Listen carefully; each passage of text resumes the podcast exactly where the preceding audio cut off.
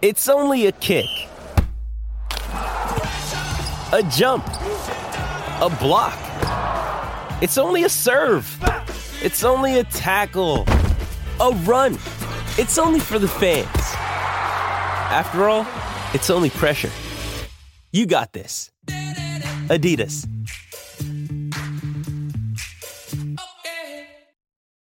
This episode is brought to you by Shopify. Whether you're selling a little or a lot, Shopify helps you do your thing, however you cha-ching. From the launch your online shop stage, all the way to the we just hit a million orders stage. No matter what stage you're in, Shopify's there to help you grow. Sign up for a $1 per month trial period at shopify.com slash special offer, all lowercase. That's shopify.com slash special offer. With threats to our nation waiting around every corner, adaptability is more important than ever. When conditions change without notice, quick strategic thinking is crucial. And with obstacles consistently impending, determination is essential in overcoming them. It's this willingness, decisiveness, and resilience that sets Marines apart. With our fighting spirit, we don't just fight battles, we win them. Marines are the constant our nation counts on to fight the unknown. And through adaptable problem solving, we do just that. Learn more at marines.com. When you need mealtime inspiration, it's worth shopping Kroger, where you'll find over 30,000 mouthwatering choices that excite your inner foodie. And no matter what tasty choice you make, you'll enjoy our everyday low prices, plus extra ways to save, like digital coupons worth over $600 each week. You can also save up to $1 off per gallon at the pump with fuel points. More savings and more inspiring flavors make shopping Kroger worth it every time. Kroger, fresh for everyone. Fuel restrictions apply. Jason, have you watched Yellowstone at all? Uh-uh. Okay. First of all, uh, server, have you watched Yellowstone? Nah, I keep getting told to. Dude, it is it is such trash. It is so good. It is like masquerading as prestige TV. The intro's all glossy and has this like like Game of Thrones meets Gunsmoke kind of music and everything's really expensive and shot, you know, on film stock and it's gorgeous and Right. they obviously spend the earth on scenery and location shooting and there's actual credited actors in this like stage people. Anyway, it's basically a fucking telenovela.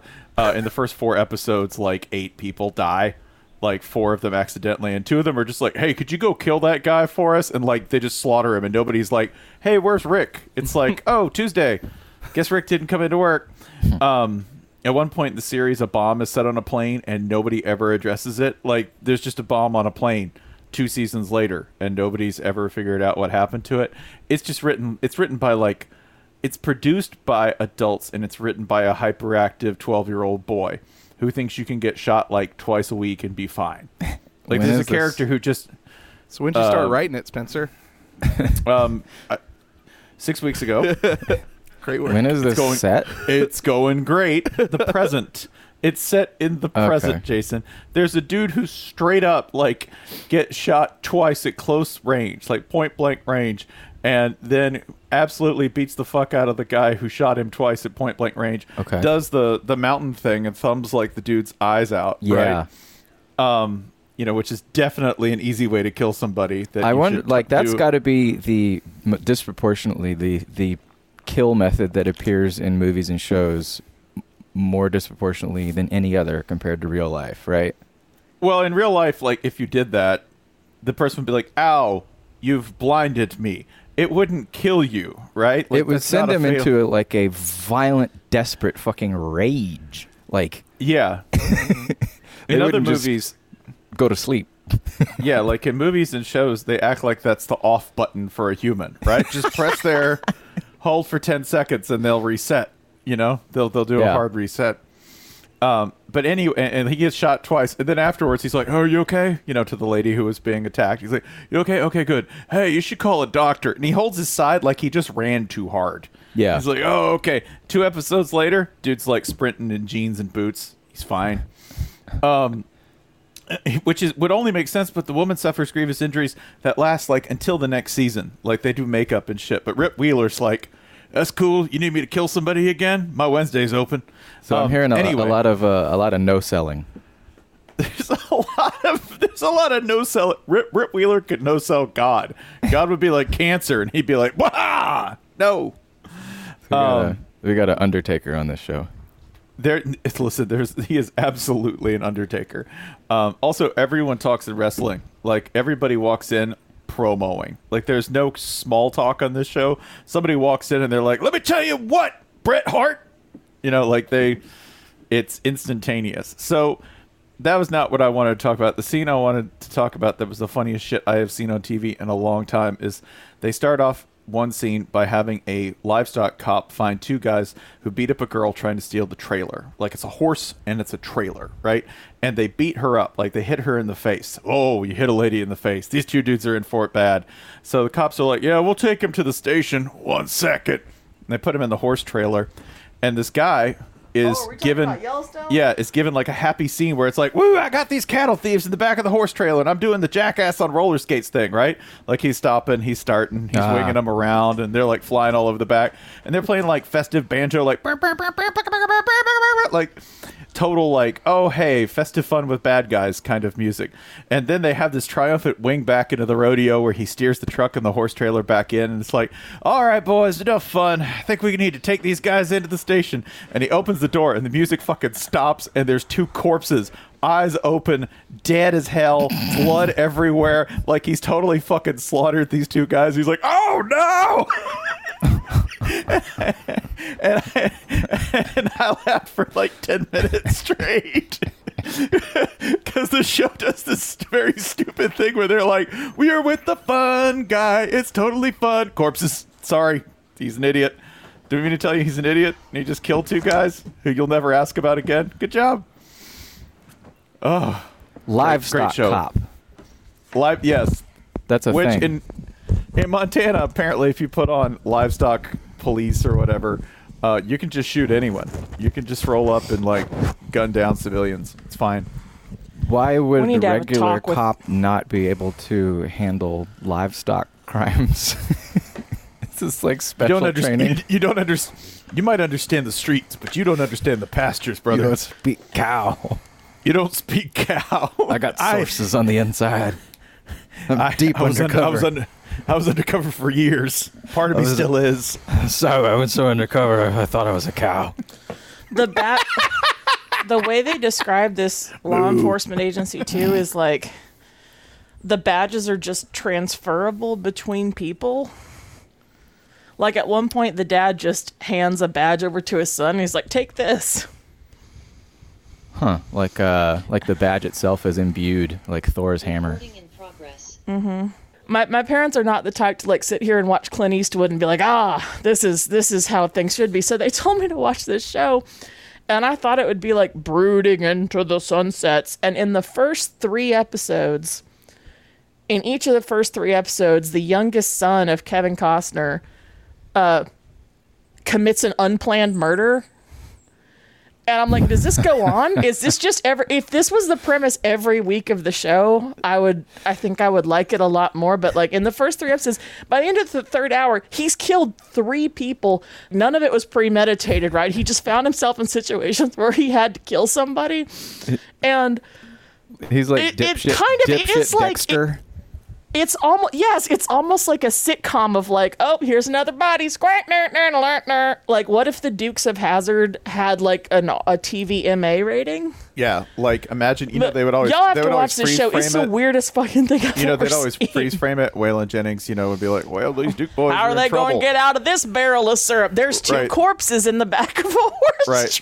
the, the freeze the freeze frame is somebody dropping someone off a cliff, and it stops halfway, and it's like, "Well, looks like the buttons got themselves in another pickle." So maybe this show is like the Dukes who are themselves hazards. Mm-hmm. the, the, The Hazard Dukes. Yeah. The Dukes is hazards. Yeah. that Yeah. is one hundred also, percent what this they show have is. given. This is a truly revolutionary thing. Although I under, I'm very glad to be separated from the discourse because everything I've ever seen written about this show has been like, oh, a searing look at the American West. And now that I'm in this, I'm like, y'all, this Chris Jerk, uh, Chris Driver, uh, Jerkweed calls this show unplanned ranch murder. And I think that's pretty much that really does cover it. And everyone's like, "Oh, why aren't you talking about Yellowstone?" And I'm like, "All of y'all have been pretending you're watching Prestige Cable, and you're just watching Ranch Murder of the Week." And I love this. There was a scene last night between an especially violent lady and a dude. No, and we have to talk about who the. This is important to say who this is because they have given the role of like you know that one that one everybody get that in these shows everybody's got that one sibling who's just uncountably violent and contains like hidden depths of violent rage like the James Caan and the Godfather thing it's a girl in this in this show Candace it's the da- Well, it's, it's, it's the about daughter time. It's about yeah, time. it's the daughter who just commits nonstop acts of violent terrorism on people. Good for her. Oh, it's great. It's Kelly Reilly too, who I love. but last night, Anyway. the show in a nutshell was this this girl going, "Nobody's at the ranch. We should have sex in the middle of this rodeo ring." And the guy goes, "Maybe later, but right now we need to dance, little lady." And he's like, music starts playing, and he they just start to- wants yeah. romance, and she's like, "No, fuck me in the dirt." Mm-hmm. And he's like, and he's like, "Maybe later, but first I need a little warm But up." hey, man, Yeah. they got through the scene without anybody getting murdered. That's that's the start. It sounds like this We show is don't- like Walker, Texas the ranch, Ranger. the ranch is empty because everybody else is out murdering. I'm not Oh, kidding. okay. The, the ranch is only empty because the grandson of one of the other kids, the son of the kid who commits all the murders, so Kevin Costner's grandson, was kidnapped by a Montana militia, and so all of the ranch hands are on some kind of recon mission to get the kid back. And in the course of doing that, they kill six people. So The show sounds is so like murder- that was great. Walker, Texas Ranger mixed with Far Cry with a budget. Yeah, big budget. Yeah, big, Massive budget. big Like budget. like and and, and and uh, the budget sounds unnecessary. My I, the only character. Oh, sorry, I forgot to tell you because you haven't seen the episode after they kill the guys in the horse trailer. The next episode after that opens with the agent who did the killing of the guys in the horse trailer being furious that he is in jail. the uh the only logical character in the whole show is the guy who when they are shooting people randomly at a survivalist camp they ask him a question like where's the boy and he just shoots himself just like just hey I'm It's not- so everybody's so dramatic. it's great But they find the cult leader and the and the they're like, "Where's the boy?" And he's like, "I know where he is."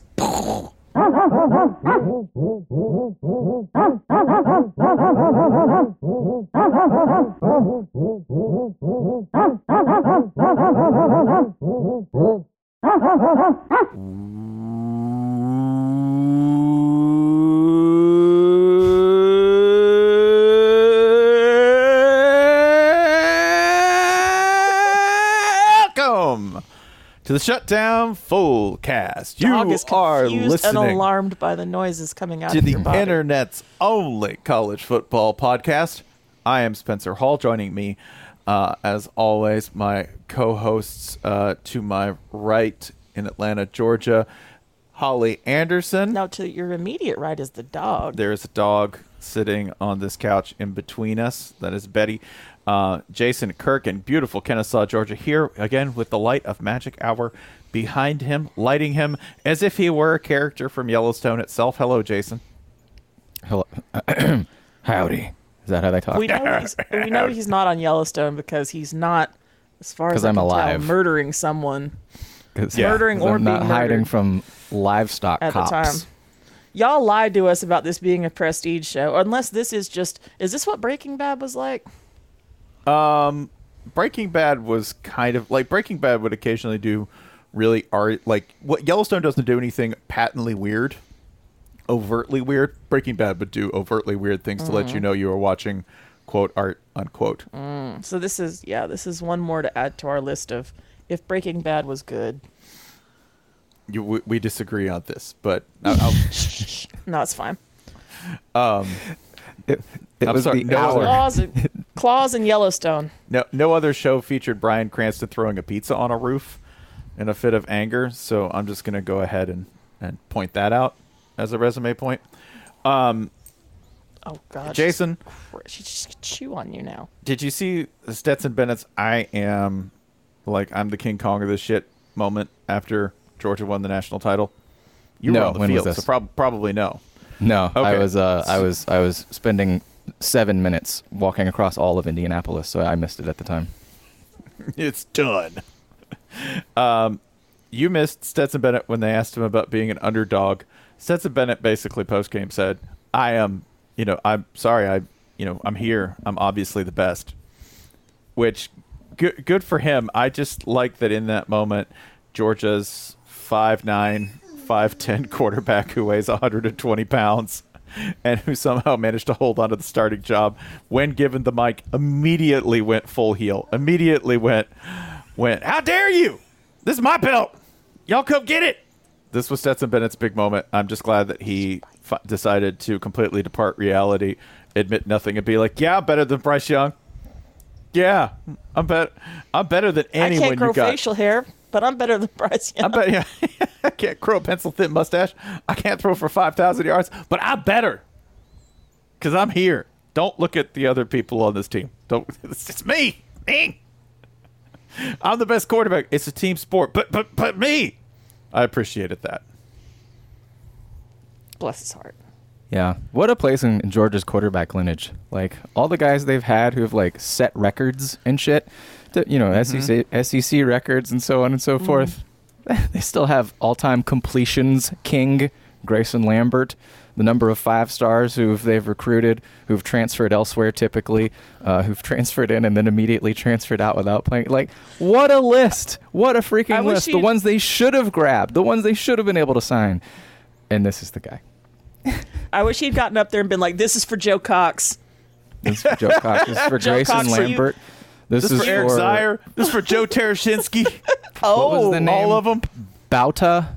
no, no. Oh, oh, oh, Pey- oh. uh, Peyton Peyton Bauta. Bauta? This is Yeah, for yeah, yeah, you know yeah, what? I got it. I got it, y'all. This is for Logan Gray. This is for right. fair catching Logan Gray. Get ready to hear "Fair Catch" by Logan Gray, because all my rowdy friends are here for G Day. Yo, this is this is for Matthew Stafford. That's Mark Richt- right. How I hadn't thought about this until this moment. How steamed is Mark Richt? I know he doesn't. I know Mark Richt doesn't get mad, Yeah, but I- yes. unless it's Todd Grantham. But how mad is Mark Richt? Like looking at this screen and being like, "Fucking really?" that, that's who Yeah. did it. Had had had Aaron Murray throwing for four thousand yards, and yet this is what gets it done. Not that Mark Richt would ever say the F word either, and I apologize for even implying that. I feel bad. This for DJ Shockley, y'all. Fellowship is an F word. Mm, that is true. It is. Fitness, Fortitude. fiber, fiber. Fiber. Yeah, Big. fiber. Yeah. It's a big one. Not that this needs reinforcing at this point, but lest you ever doubt the levels of derision that Todd Grantham expi- inspires even in his closest colleagues. Never forget that Mark Richt called him a dumbass on television. Hey, I'm just optimistic because one program got rid of, of Todd Grantham, and several years later won a national title. We Yeah.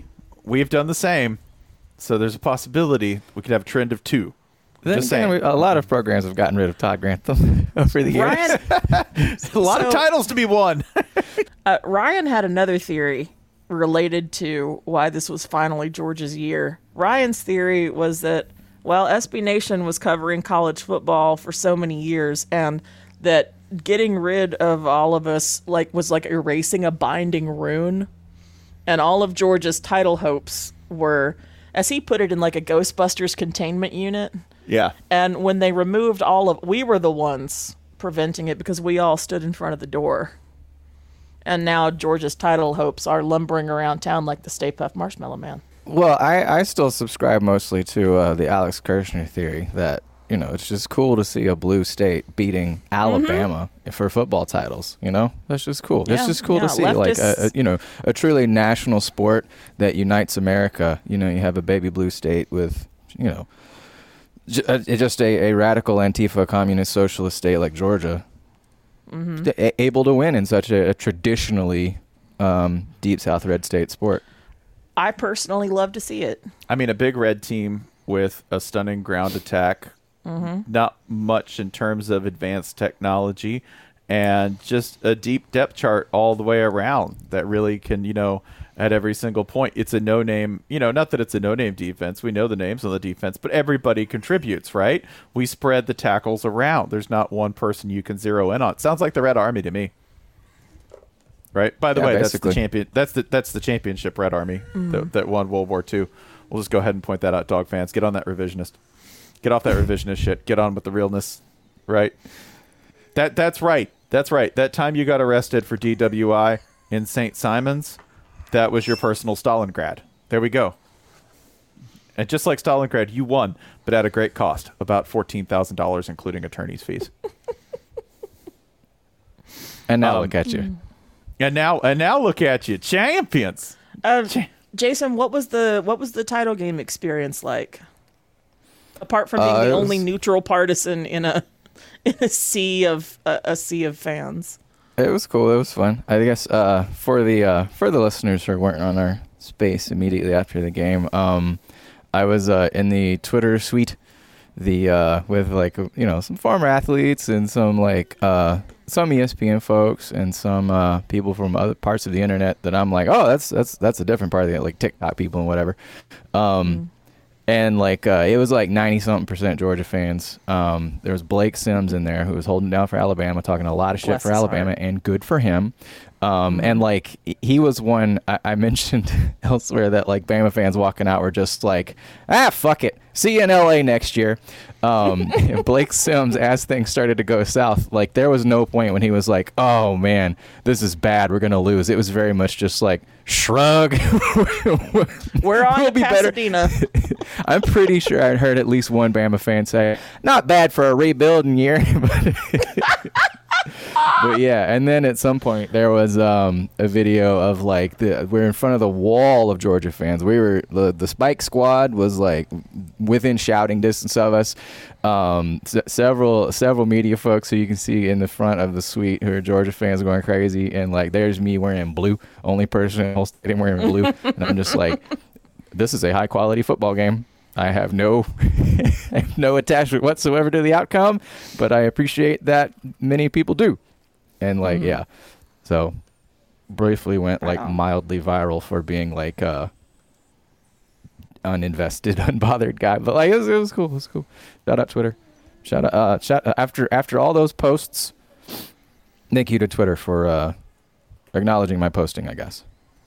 In the middle of all this, and I ha- in the middle of all this, and I guess he was uh, out being a person or living a life. We got a message from producer Doug who had screen capped it, and he was like, "Is that Jason?"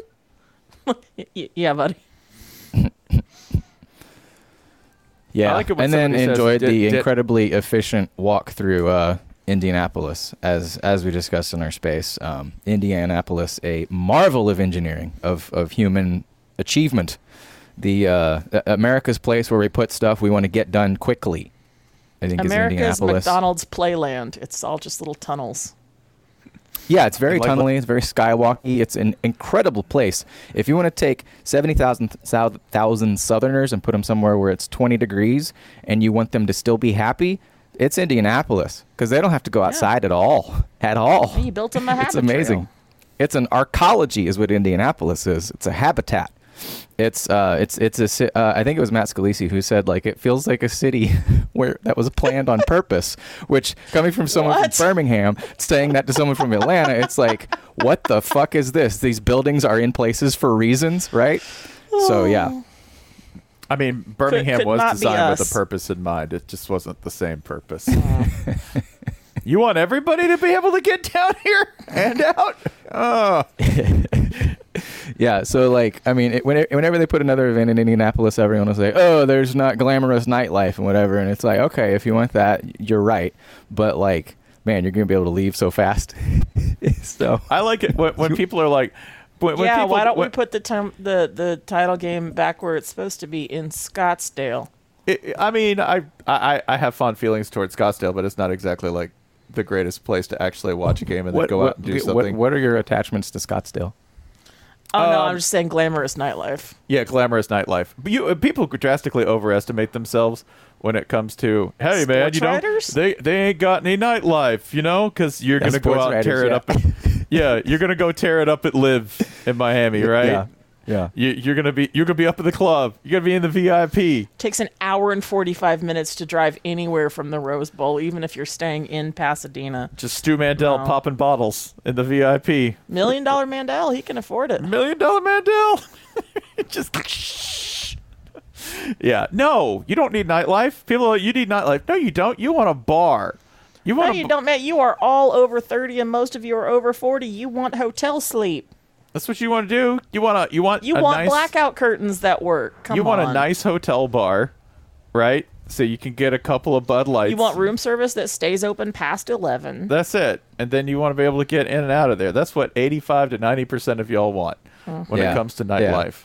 Yeah, keep be honest. It's okay. Just it's be And like for the there is rest no of shame y'all- in saying I enjoyed uh-huh. my time in this city because everything got done, and you know what I mean. Like it's okay to count that. You know, you don't have to say like I, I I didn't I wasn't able to commit any crimes. It was so boring. Stop fronting, man. Come on, it's And- okay. You're boring And too. It's listen, okay. a good number of the people who were a good number of the people who were complaining about that. Yeah, we know you're all super eager to cheat on your spouses. We've seen how you rock it. Just why are you so loud about it? My God, just get on Tinder and shut up. Tinder's everywhere. You're going to you're going to Vegas at some point soon, very soon. Uh-huh. Anyway, we just go to Vegas and get it out of Uh-huh. Yeah, your God, system. the Masters are coming right up. Augusta strip clubs are here for you.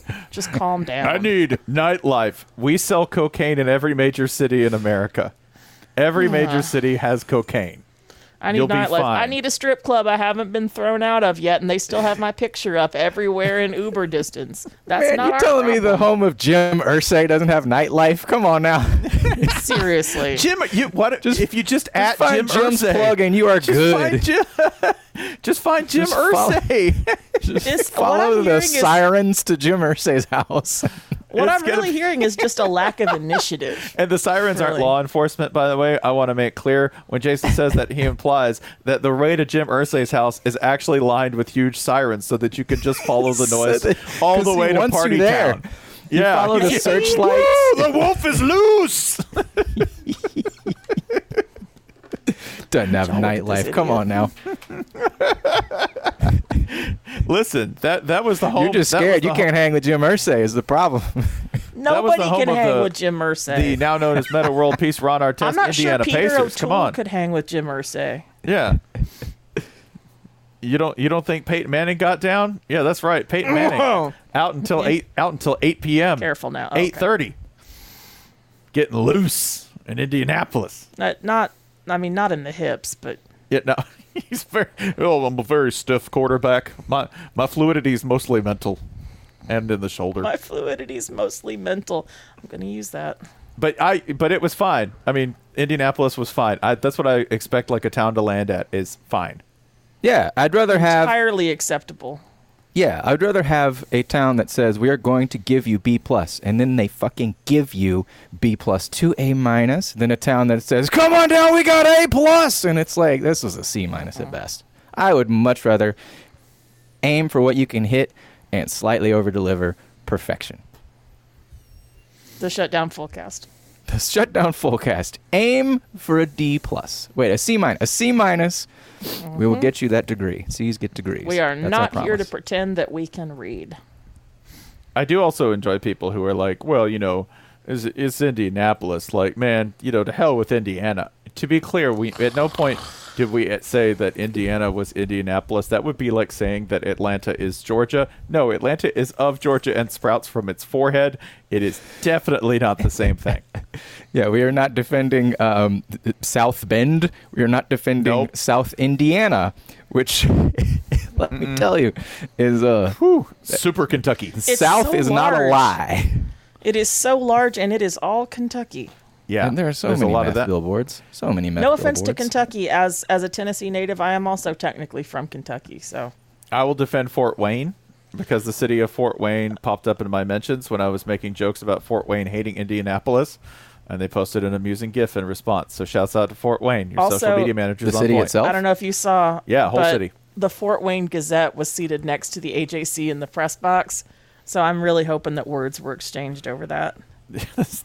that's, that's right. Fort What Wayne. was what was the head? What was the AJC headline that sparked this feud? What was the exact wording? Oh, the AJC prior to this was like dog fans gird themselves for trip to cold, comma was- expensive Indianapolis. Called it expensive. It was such a weird ass headline because like the post was just Oh. basic SEO jar- like SEO bleep blorp Mm-hmm. weather forecast ticket information put into paragraphs. Like it was not.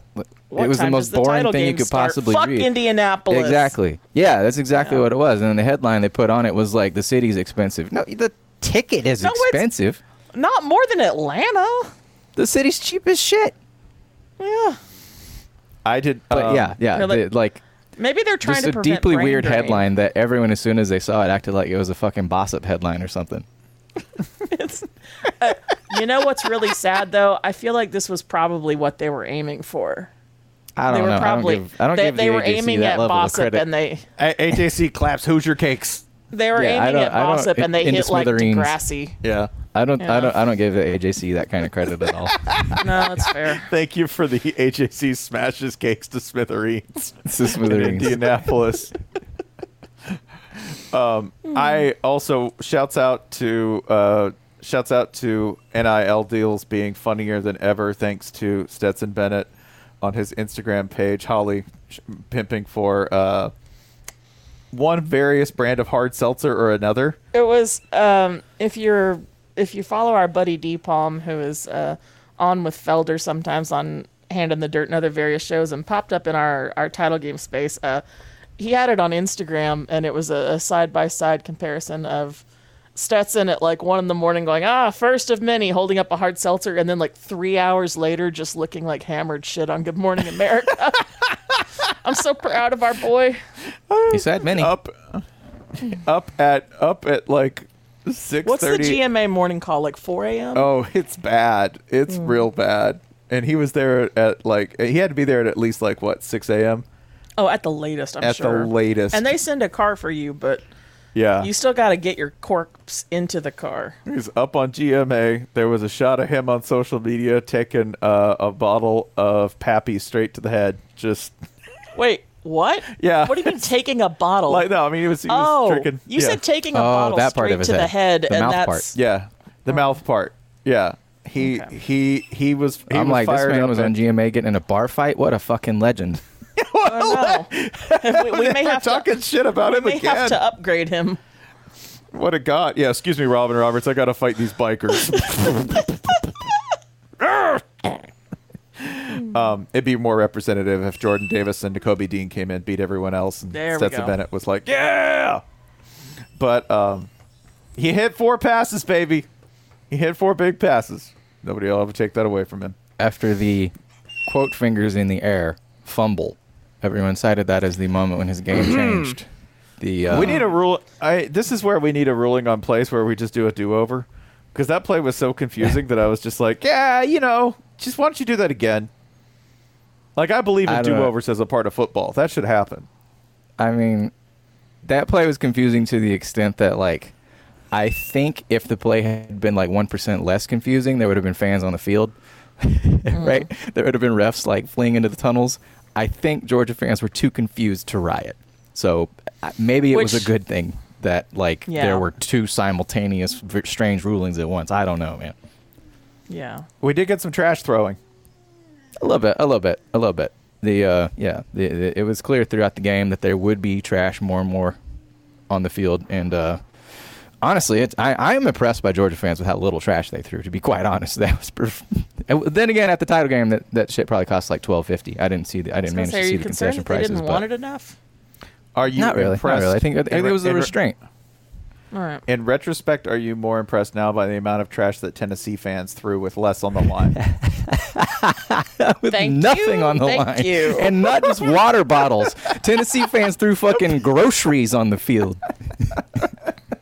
Somebody threw their mama's ashes on the field. I'm convinced. No, that happened at yeah, Auburn. Yeah, happened at Auburn. That Are was during the picks. During they the had kick to six. no yeah. they had to they had to like specifically tell people you can't this happened at auburn and georgia where so many people have tried to put ashes in uh in the bushes that it was actually becoming like a, a health hazard slash cleaning problem. Yeah. And they had to be like, stop pouring human ashes onto the plants. Thank, thank you for painting the picture of the next time I see a wide receiver go flying into those hedges. Like, ew, poof. you're in the corpse bush. You're in the corpse bush. no. I think eventually somebody though, the worst thing would not be getting hit with somebody's ashes thrown in an urn from the stands because that'd be bad, but it's not the worst. The worst would be if the person looked at you afterwards and they're like, "That was my uncle. I don't even like him." Yeah, You got you got uncle all over you. you, you got you got dipshit powder all over you now. Yeah. He was in debt. You're probably in debt now too. Legally, that's binding. If I hit oh. you with his ashes, you got to pay his credit card bill. he left like You fifty five hundred on that you thing. Just, you just inhaled my dirtbag uncle. you just Tennessee football. You just inhaled my dirtbag uncle. Listen. Listen. Y'all would do it too. Y'all would know, do I it. know. I know we would. Yeah, would. Let's let's stick to the subjunctive there. Would. It's funnier though if it's a Big Ten team. hey, pal, They wanted to keep him out here where it's cold. that's my jerkwad uncle. Just hit you with them. Yeah, do, do they uh do they cremate in the Big Ten? They just leave them out in the snow. Oh yeah. Oh, dude, no, they, they've got to cremate. That's a very Viking thing, right? So I'm just thinking like Minnesota. Well, that's that's when you float them out on the on the darn lake the one day a year when it's not frozen. you, you, you set them out there. But you know, maybe it just goes over to like your friend's house, and they're like, "Oh, geez, you put Carl here." There's Yeah, I Carl's put, I put my darn I, my my darn uncle. We put him in the back of the trunk and we and we rolled it out on the ice. And when the ice melts, he'll go down into his favorite fishing hole, and that's where he'll be. And it'll freeze back over by the next morning. That's a Marnie. great idea. You don't just you don't want to catch a Carl though. You know that's the problem. You got, oh, got a Carl. Got to put him down. Oh, It's not gonna jeez. fit through the hole. Put oh, him back. Jeez. You know that's how you get Jeez. ghosts. Jeez, I know you missed me, Carl, but uh, gonna have to put you back down there. Stay All down right. there, pal. pal, how buddy. Hey, hey, to go. toughen up a little bit, huh? T- Trying to leave the cold water. You only been down there twenty years. You're you're scaring the bitches, Carl. Hey, speaking of waiting for a payoff. Hmm? I said, hey, speaking of waiting for a payoff. Ah, do you know what would help you? Did I feel an ad transition coming on? No. Speaking of payoffs, speaking of waiting for those big payoffs, and speaking of matriculating the field down the ball, I did that. I said that. Oh God. Just like How Stetson are you Bennett did. worse Than okay. Sorry. Acorns.com. Acorns.com, the tool to help you, yes, you, the average person, save money and invest like a big investor. Jason, help these people. How can we get them on it? acorns.com slash fullcast. Um, you might wonder, dear listener, why we reiterate these instructions each and every single week so meticulously and y'all ain't too specifically. bright. it's because we get asked, where do I put the promo code in? acorns.com slash fullcast. There ain't no promo code. Insert that we into your you. web browser. Yeah, the, the promo code is part of the URL. URLs, I have learned, is how NFTs work. You are not buying actually anything. You're buying a thing that a URL points at. Hmm. How exciting is that? A better use of your money, in my humble opinion, would be going to acorns.com slash fullcast and um, uploading some of your money into the investment machine that you can actually understand. How about that? it's not think, based huh? it's not pictures of monkeys that anyone can steal from you. It's lines that go up. And that's so much easier to understand than NFTs. Uh, at Yeah, when you put it like that. acorns.com slash fullcast, where you'll get a $5 starter boost to your retirement. Um, another thing that I've always found pretty easy to understand is shirts. Yeah, yeah. I, can uh, you can you elaborate?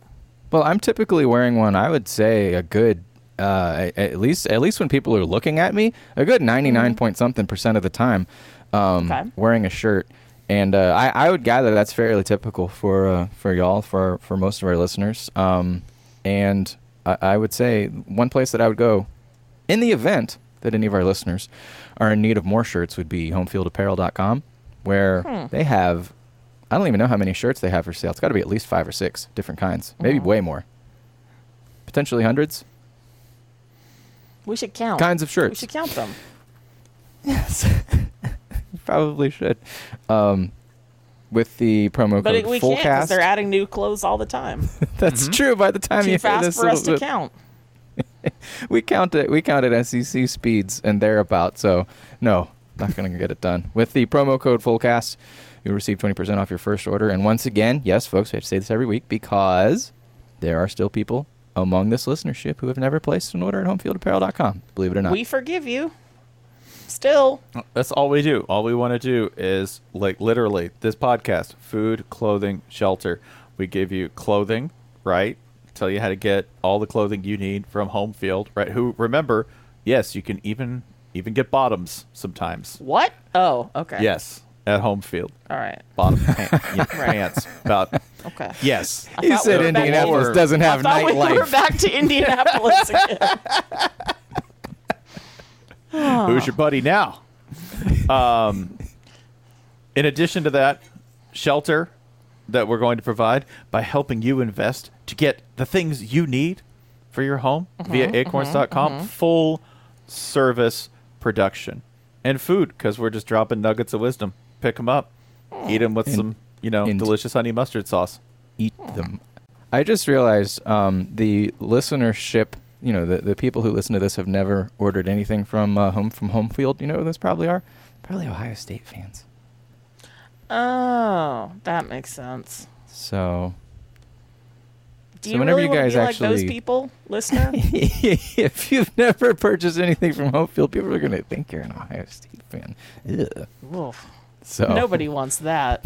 nobody, nobody should, nobody should have to go through life being thought of as an Ohio State fan. What is what is the thing that you say when you're trying to stop your children from doing something that will ensure they never have friends ever? Stop everything you're doing. Nobody likes that. Nobody likes that. Nobody's ever liked that. Nobody that. likes that. Yeah. No one has Ohio ever State enjoyed football. that. nobody likes Yeah. that. Nobody likes Nobody that. likes that. Nobody's ever enjoyed that. Don't be like that. It's bad for you. Yeah. I said, yeah. Ohio State's really good. Yeah, what's the point? What's the point? That's always the start. That's always the starting point. Yeah, I don't know. They're pretty good. They'll probably win that game. So, Uh-huh. so it's never been enough for us. Mm, go blue. Yeah, that's right. It's about because because it's about more than the game. Yeah, that's correct. It's about more. Than, it's, It's about, the game. It's about. getting out of post game lockup in time for family court. It's about. Yeah, it's about Midwestern values. I said Midwestern family court. values. Um, I, I really don't know what to make. By the way, of the claims that I have seen via Georgia fans that you're all going to have to make new jokes now. No, we won't. No, we don't. No, y'all are we the won't. same. It's, it's Well- exactly the same. we lose the rights to the number one joke. That one is now off the table, and that's okay because there are so many other ways to make fun of Georgia fans, man. Come on. Well, there's a So variation too. There's a variation of that very thing, which is that I'm just happy that I have now been alive for a Georgia football championship, and I'm almost 40. Yeah. I hadn't Yeah. seen one before. This is what it's like. Yeah. Yeah. So now the great. Finally. Jason and I have caught up to Spencer, who is the only one of us who was alive the last time this happened. That's true. I'm trying to That's how run back through titles. Let's see. Uh, so now, let's go. Shit, I think Pitt is next on the list. Of well, Florida's up there. It's time. that- It's time. Tennessee's up there. no, we're not. Yeah, you got to. You, No, we're it's not. It's time. It's time to run it back. bro. No, I'm just saying that implies that Tennessee could win a title again in the future, and I would like to exclude us from that joke. Holy crap! the The- the- um. So, let's see here. I mean, Pitt Pitt no title since 1976, but that's not that funny. Um, BYU, Penn State none since '86, but the, the- Notre Dame. It's Notre Dame now. None since '88. Oh, there you go. yeah. It's Notre Dame. Because we had All yeah, things come yeah, back and make fun of Notre Dame. We need a bulwark against Notre Dame being kind of likable now because of their new coach, and this will provide just the backstop. That's pretty good. We made it one game into the uh, be nice to Notre Dame era before before Georgia ruined it. We have turned back on Notre Dame again, and it's Georgia's fault. Hmm. I accept. but we still got like like I'm sorry, the pantry. Like I know that the supply chain's fucked up, but the pantry of Georgia jokes amply full. Oh yeah, this is okay. We'll get some new ones. this I said this on Twitter the other day, and I would like to unpack this. So the I framed this before in terms of the Tennessee Georgia rivalry being very boring and not having a name or not having a traveling trophy. It ought to be played by water rights, as we as we all know, but it's not. And I don't think this is Tennessee's fault because we have an excess of personality at Tennessee. None of it's good. And Georgia Georgia's just so they're just so they're just pleat fronted khakis and that same fucking haircut. There's nothing to pick out about them. They are Panera Bread, the football team, and I'm really interested on a clinical level to see what happens now on almost an academic level because what kinds of derangement might spring forth from now having a title to boast about? Like, are you guys, are they immediately going to ratchet up expectations to an unmanageable fervor? Are they just going to, I mean, do you guys remember after Clemson made their first run and we were all kind of joking, like, haha, can you imagine a future where we can't stand Clemson fans because they're too good? We said that.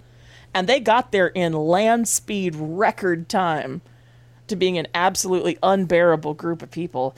And but will will Georgia go that way? Will they or will they you know, will they recognize that they don't want to become completely uh, the Alabama simulacrum that they've been trying to build, and will they will they have the sense to rest on their laurels? You know, will will again will the Masters coming up kind of uh, kind of sate them, uh, kind of kind of sate their urge for supremacy for a minute, or uh, you know, they could grow in they could grow in so many different directions, and I'm excited for whichever one of those directions happen because no matter what happens, our wish came true. We got something different out of the title game, and anything that happens to this fan base now will make them more interesting than they are at the moment because we are starting at zero. Hey, at the moment, just- nobody I- I- cares about your Kia dealership. We are starting at zero. I mean, just just again, I'm just happy to see a bunch of liberals get to enjoy a college football championship. Mm-hmm. Mm-hmm. Now, also, you prodded a new joke in there. Didn't think about this, but really, I'm very happy for Georgia. I'm glad to see them finally do this. I'm now looking forward to see if they can get on Clemson's level. oh, right? you, you noticed that, did you? Yeah, yeah, that's good to see if we can. see Yeah, I was just kind of kind of floating that out there. See if it get up to it- Clemson's level. See if it sinks or see if it's a witch. Yeah, that that's good. Yep, yep. Um, my new one that I that I, wrote- I road tested this on the live. Don't forget, cast. don't forget, Georgia fans. You did ask for this. You said you guys have to get new Clem, get new Georgia jokes. And look at that, I mixed y'all up again. Yeah, Little old Clemson. You said you guys have to get new Clemson jokes, and we are acquiescing to your will. We'll keep road testing this one, but I want to say congratulations to Georgia for completing one reconstruction. One. That's good. see if we can see if we can do another. Keep this thing going. Um, so that that's good. Uh, we'll, we'll work on others. We got we got all the old ones, and we got the new ones, right? We can always put your asses drunk at a Top Golf because that's just documentary work. That's just Tuesday, mm-hmm. y'all. Also, we're just jealous because we love being drunk at Top Golf of a Tuesday. It is great. It's It is- it is wonderful. phenomenal. They have Wi-Fi. Did you know? Yeah, you don't even have to do the golf part. You No, can just be drunk at a top golf. It's like being outside but lazier. George is like, I'm listening. I'm listening. George is weird for the outdoors because the top 20% of the state are the hardest outdoor people you will ever see. Mm-hmm. People who win survival competitions and survival shows, a good number of them come from like North Georgia or the tag area, right? The Tennessee, Alabama, Georgia area, that that triangle because it's harsh country. Everybody's outside all the time, and if you're outside all the time there, you're either hunting, constantly climbing hills, maybe running from the police, uh, maybe you're just high on something and running around. That's all possible, right? They're tough ass people, and they're actually what you would qualify as like outdoorsmen with the capital O. Um, everyone else is basically in that Alabama outdoorsman, right? Tag area and northern Alabama accepted. Your idea of being outdoors is in a chair outdoors. Or That- cracker, that's or the Cracker Barrel porch. right. You don't go to REI for anything that helps you move. Right? Not like I'm gonna need to go get some boots or a kayak or a bike. They're like, I need another chair. I need a, I need a nicer camp chair. or something to help me make food so that I stand up, cook, then I sit back down. That's the other 80% of the state when it comes to being outdoors. Which, that's fine. Respect, if that's your thing. Um, Hey, do you want to talk about something else that's outdoors that looks like it kind of doesn't want to be there? I, I think I know where you're going. Yes. to the to the Pac-12. A let's let's let's talk about the Pac-12 uh, because we uh, ha- haven't been there in a minute. Uh, also, Joe Montana and Giants outfielder Hunter Pence uh, both figure into this story, so that's kind of like sports. Oh yes. I I subscribe to uh, an extremely frivolous magazine called Architectural Digest, which is not actually about architecture. It's like, look at the couch that Kirsten Dunst has now. Here's her dog. Um, I wish it was more about architecture, but every once in a while it will actually talk about architecture being digested as in eaten up by the earth, and I live for that shit. I'm going to read you all a headline. this is from January 10th, 2022. San Francisco's luxurious new skyscraper is tilting 26 inches. Here is the subhead. The 640, this is a weird way to measure a building. The 645 foot tall Millennium Tower will continue tilting at a rate of 3 inches per year and has already sunk between 17 and 18 inches into the ground. I'm now going to go through the article, and uh, you guys stop me when you get to something weird. San Francisco's Millennium Tower, one of the glitziest residential buildings in the city, is now tilting more than two feet north and west and continues to tilt at a rate of three inches a year because it's sinking into the ground. Okay. If the problem isn't fixed, the building could eventually tilt 40 inches, the maximum it needs to function, and most probably for the elevators and plumbing to work. Most probably. I don't know which part of this sentence I like best. The idea that it would get to 40 inches of tilt and stop, or the probably attached to the for elevators and plumbing to work. Uh, this is the tallest residential building in San Francisco. Joe Montana and uh, a Giants player lived there. Um, here we go. And listening to them try and frame this without cussing is amazing. In a contradiction that defies improbability, data shows that around 10 inches of the overall 26 inch tilt happened last year following work to stop the sinking. Should have left it alone. Just let the build, let the building tilt. Let the building Now- tilt. Let it Here is- lean. this next part required an investigative report, which I I think that maybe I don't look. I don't want to. I don't want to throw. I don't want to throw mud at our investigative journalism brothers and sisters, but I I question whether it took a report to determine this. In an investigative report, NBC Bay Area revealed that drilling logs show a gap of one to four days between grilling, drilling and grout installation. So they drilled it and just left it, and then they mm-hmm. didn't caulk it up for one to four days. Mm-hmm. Here comes the best part. All right, you guys ready? Yeah. The fix engineer, first of all, that's a job title. Ron Hamburger has admitted that his team didn't guide the contractor they hired, Shimmick Construction, on how to stop the tower from sinking and tilting as they drilled and dug into the ground. He told city supervisors the procedures for installing piles were basically the contractor's prerogative. We did not tell them how to install piles. Spencer, you're from Florida. Are mm-hmm. piles important? They're really important. What Ollie. are piles in an architectural sense? Uh, yeah, the piles themselves are going to be the things that help stabilize the building in the ground itself. Particularly important in a place like Florida, anybody with a high water table, uh, because you need to find ways to make that building uh, more stable or as stable than the ground itself. Hey, That- speaking why- of ground that's stable or unstable, what's not mentioned in this article? earthquakes, Huh. earthquakes, Huh. yeah. Why would they be mentioned in a story about California? They're not. I mean, There's yeah, no mention of earthquake in this story. That's a great question. Do they question. happen in California? Yeah. Oh, sorry. I have to read the last part of Ron Hamburger's public statement. Although the building remains safe, We believe the project needs to resume construction and complete this construction quickly, says the guy who had a four day gap. um, anyway, there's absolutely nothing about this that's connected to football apart from Joe Montana once living here. I just wanted to say that full cast full cast readers are everywhere and sometimes they have real jobs. Can I um And I'm pretty sure read- Ron Hamburger was a from the, commenter. uh, can I read from the Wall Street Journal? I know I do this from oh, time to time as an do- please investor. do.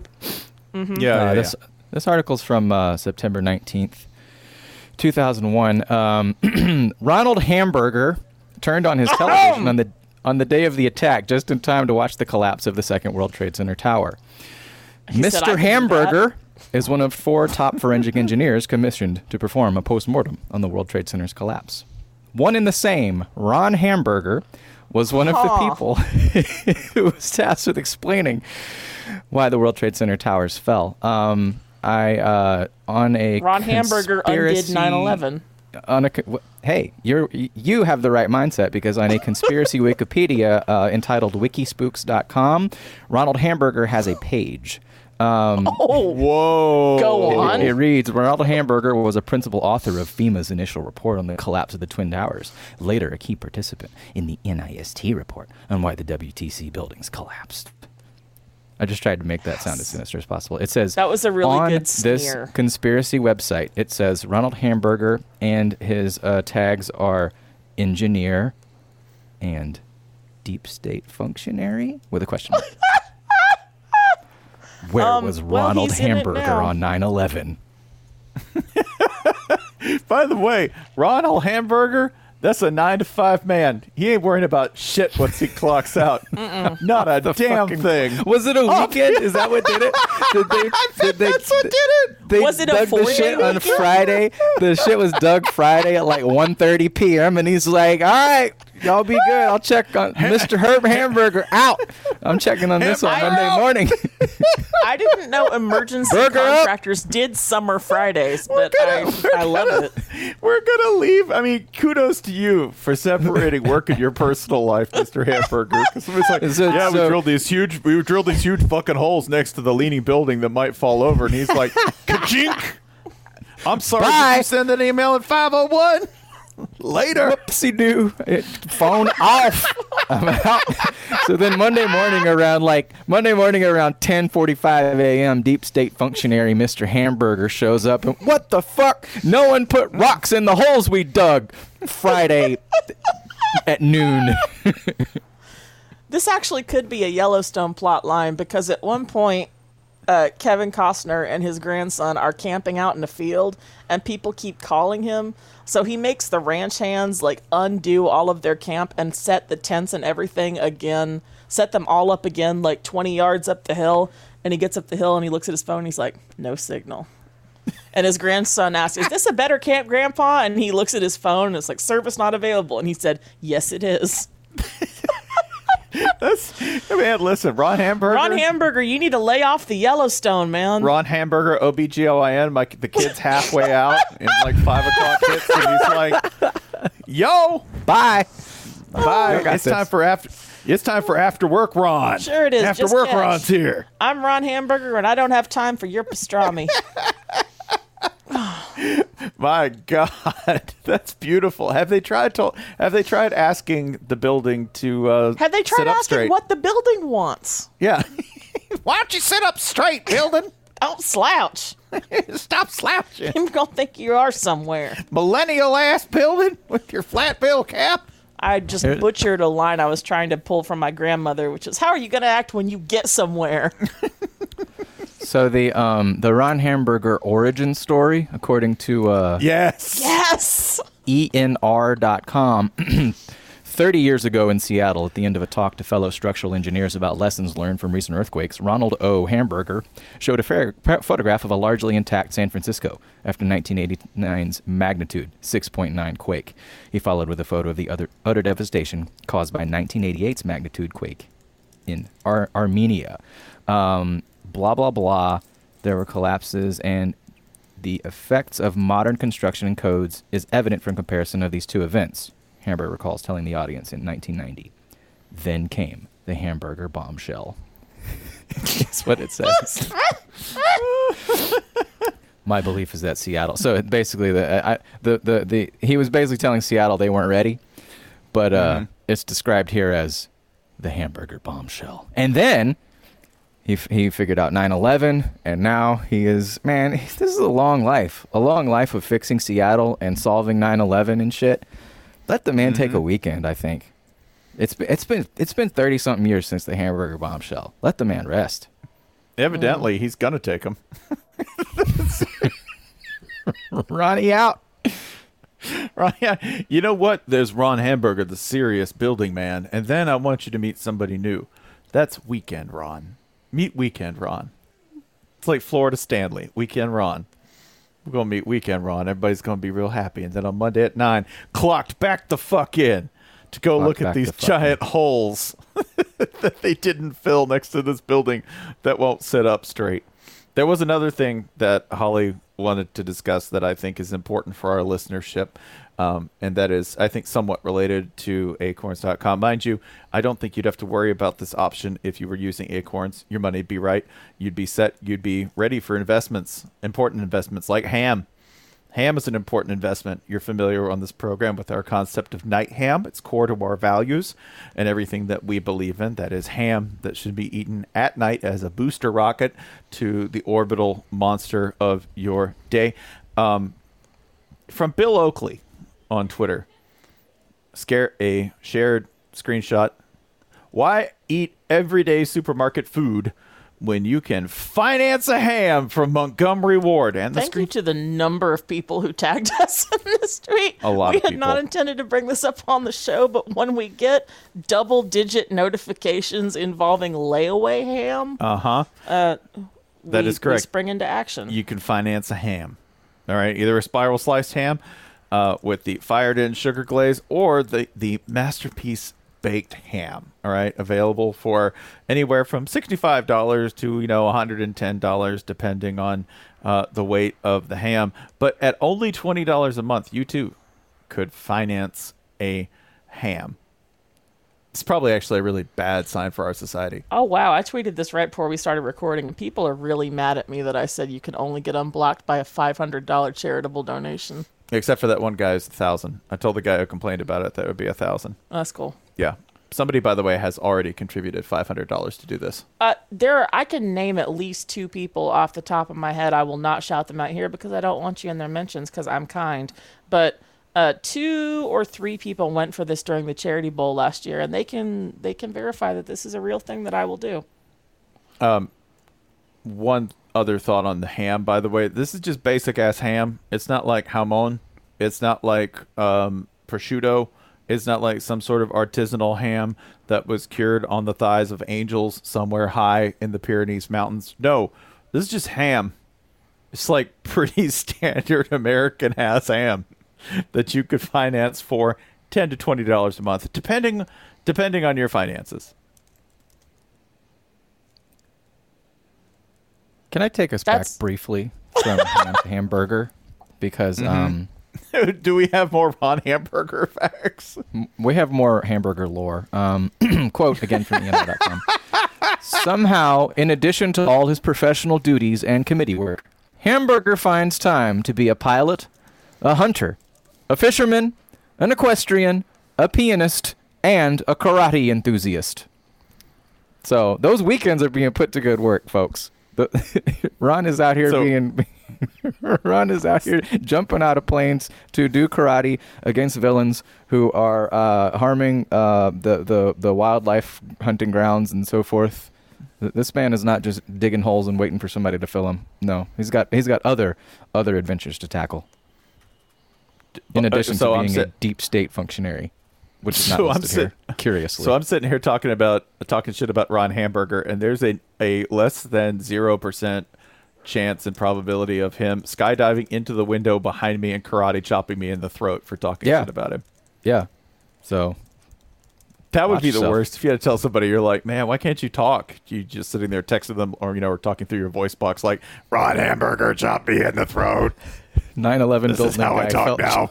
karate chop me from sky. the man behind the Seattle warning. Not that kind of 9/11 building guy. The the good kind of 9/11 building guy.